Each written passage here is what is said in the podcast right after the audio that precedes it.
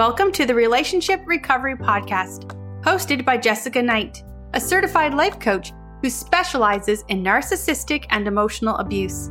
This podcast is intended to help you identify manipulative and abusive behavior, set boundaries with yourself and others, and heal the relationship with yourself so you can learn to love in a healthy way. Hello, and thank you as always for being here. I recently received an email from someone saying that the episode that I did, which was my third or fourth episode ever on trauma bonding and how we can heal, helped them get out of an abusive relationship for seven years that they've been in for seven years. And I tend to get a lot of emails about that particular podcast. It's my most downloaded podcast. And like nothing is more validating than that, than knowing that a word, something that I said in a podcast or a way that I framed something helped because I think that when I was healing, something that really helped me was I would keep listening to the same message a hundred times. I'd read about it. You know, I had a PhD in narcissistic abuse, and I just realized that I just maybe need to hear it like a thousand and one times. Or maybe somebody said something in a way that was different. And that's why I do this podcast. That's why I care about these topics. And so that episode is linked in the show notes below. And I also wanted to take a step back and talk more about trauma bonding and what is it, why we do it, and recognizing the signs. Because if you are new here, you may not have listened to that episode because it was one of the first ones I ever did. I think it's the fourth one. So you might not actually know exactly what trauma bonding is, and this might be an introduction to that. And so let's start there. What is trauma bonding? Trauma bonding occurs when there is a repeated cycle of abuse paired with intermittent positive reinforcement. It can happen in romantic relationships, which is what we talk about here, but it also can occur between colleagues, non-romantic family members, friends, etc. The narcissist or the abusive person, and if you're in a relationship with a narcissist, you are being abused. The narcissist will condition someone into believing that toxic behaviors are normal. I say this a lot that when we are in an abusive relationship, the abnormal starts to feel normal because that is what we are used to and we are conditioned and gaslit into believing. And as the bond between you two deepens, the person who is being abused will feel more and more like they need validation from the abuser, giving the abuser more power, which then leads to further manipulation and that bond to grow. And so, to give you an example of this, it's typically when somebody is always like so hypercritical of you, everything you do is wrong. You made the bed wrong, and then you didn't respond to my text the way I wanted to. You said okay in the way that I don't like when you say okay. You didn't write okay, AY, you wrote okay, and that means you're mad at me. You make too many plans. You don't make enough plans. You didn't ask me for permission before you did that thing, and you spent too much money of your own on this. But you look really beautiful today. And I'd really like to go out with you and show you a really nice night. You deserve to be wined and dined.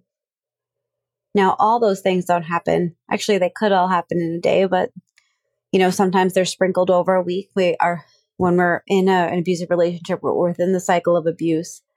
So it's a deeper topic. I do have a podcast on that. I will link it in the show notes as well. But when we are in that cycle, we become conditioned to reconciliation. So we become conditioned to want that time when we can finally take a deep breath.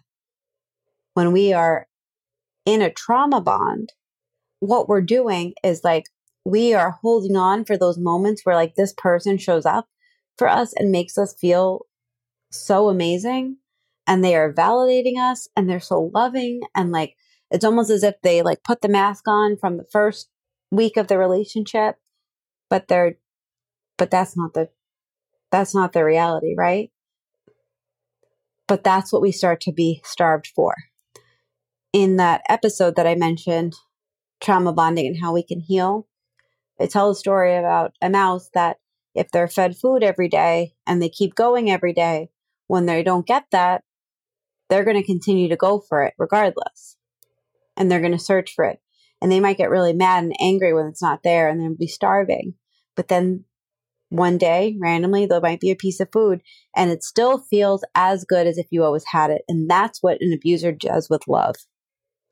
It's like at the beginning, you are the most amazing human being that they have ever met, and you are perfect, and they're going to marry you, and they've already picked out your engagement ring, and they're moving in with you. And then that's the version of love that you start to get used to. And by the end, it's a crumb. And that crumb feels like what we had at the beginning when we were love bombed.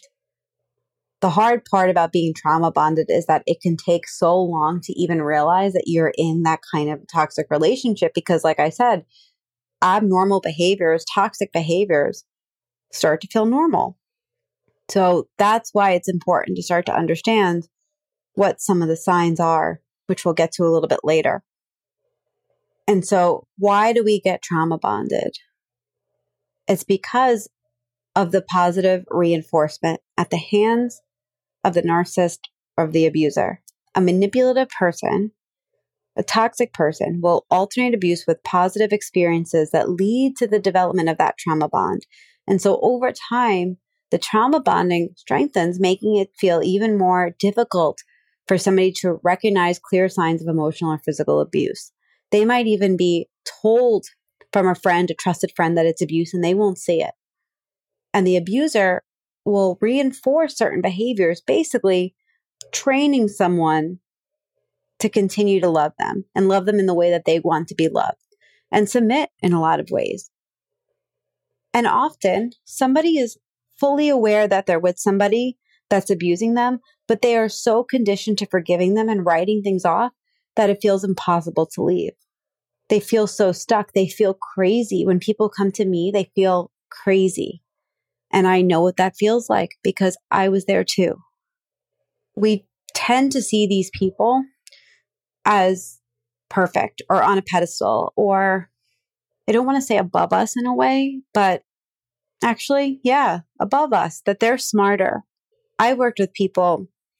I mean, this was even my own story. It's like I was life, I was life, I had been a life coach for seven years when I got into the relationship with my ex, and I definitely felt like he had more relational knowledge than me when I was his first serious relationship, and I had been married and divorced and also had previous relationships.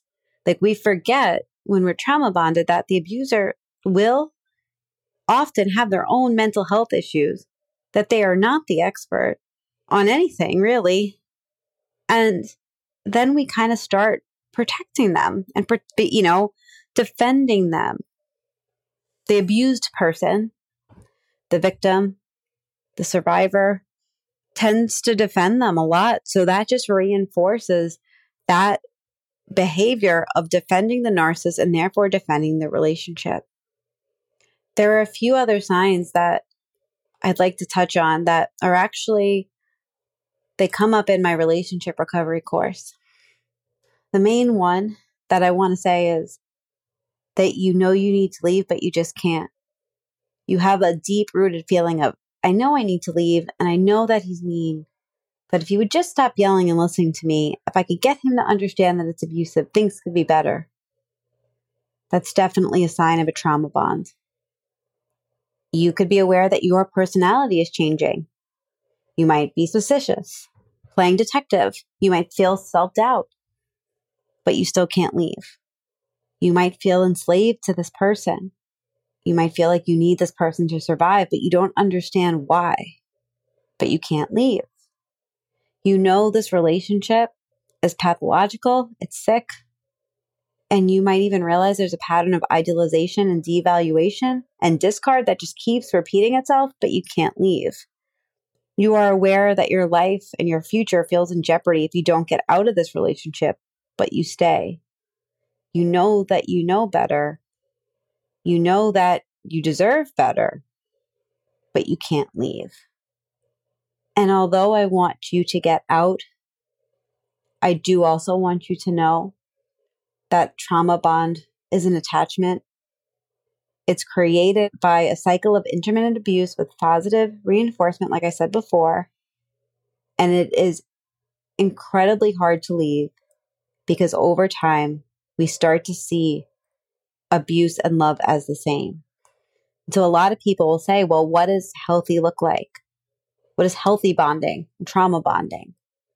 A healthy bond is when two people establish a relationship based on shared feelings, interests, and experiences. The bond is characterized by more emotions like affection and trust, and two people can spend time together, may form a bond out of the fact that they share space, identity, common interests. So this bond can be with anybody, but it could be healthy and it's fluid. Trauma bonding happens in relationships where there's unbalanced power, where one person takes advantage of the imbalance and the other thinks, feels, and believes that the imbalance is actually what is keeping them together. And so, how do we recover? Recovering from a trauma bond is extremely difficult. And I'm going to give you three tools that you can use and think about to begin to recover. But just know that there are a lot more, and I will cover them in a future episode. The first one is getting right with reality. This is the first step in my relationship recovery course, which is available on my website, but it's to be committed to living in reality at all costs. Make commitment to yourself that you are no longer going to think what they think as just to simmer down any arguments. We don't want you to argue. I don't want you to be getting into fights with these people, but you need to just, for you, for you, you're committed to your truth, whether that's journaling, whether that is taking like a, like an itinerary almost of like what has happened in the day. But be like if you had an argument, writing down the things that you said and the things that were said and how you perceive it, getting really clear on your reality. You also need to begin to build your life. If you are not taking care of yourself, we need to start small. It doesn't matter how small it is, even if it's getting your nails done weekly, if it's beginning to think about if you want to return to school, if it is turning off your phone when you're at work, if it's working with a coach. I have a lot of people that work with me and their partner has no idea. You have to start making choices that are right for you and that meet you where you are. And you really need to begin to grieve because this is going to be a very long process. Breaking a traumatic bond is so difficult. It is going to be one of the hardest things you have ever had to do, but it is going to be very worth it. Because on the other side of that is a life that is just meant for you. And so begin to grieve the part of the relationship that's no longer here, which is likely the love bombing that you experience at the beginning of the relationship. That is usually what we hold ourselves to, and we don't stay in the reality. That's why that is so important. And educate yourself. Continue to educate yourself and get used to these terms and get used to how they sound and what they say. It goes a really long way. I hope that this was helpful. Like I said, I am going to link the other episode in the show notes, I will also do another episode on recovering from a trauma bond and ways that you can begin to heal. So look out for that as well. You can find me at Emotional Abuse Coach on Instagram and on TikTok. You can find me at emotionalabusecoach.com.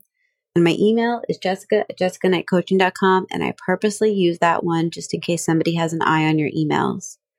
Remember, you are not alone. You are not alone. I promise you, you are not alone. And there are people that understand how painful this is.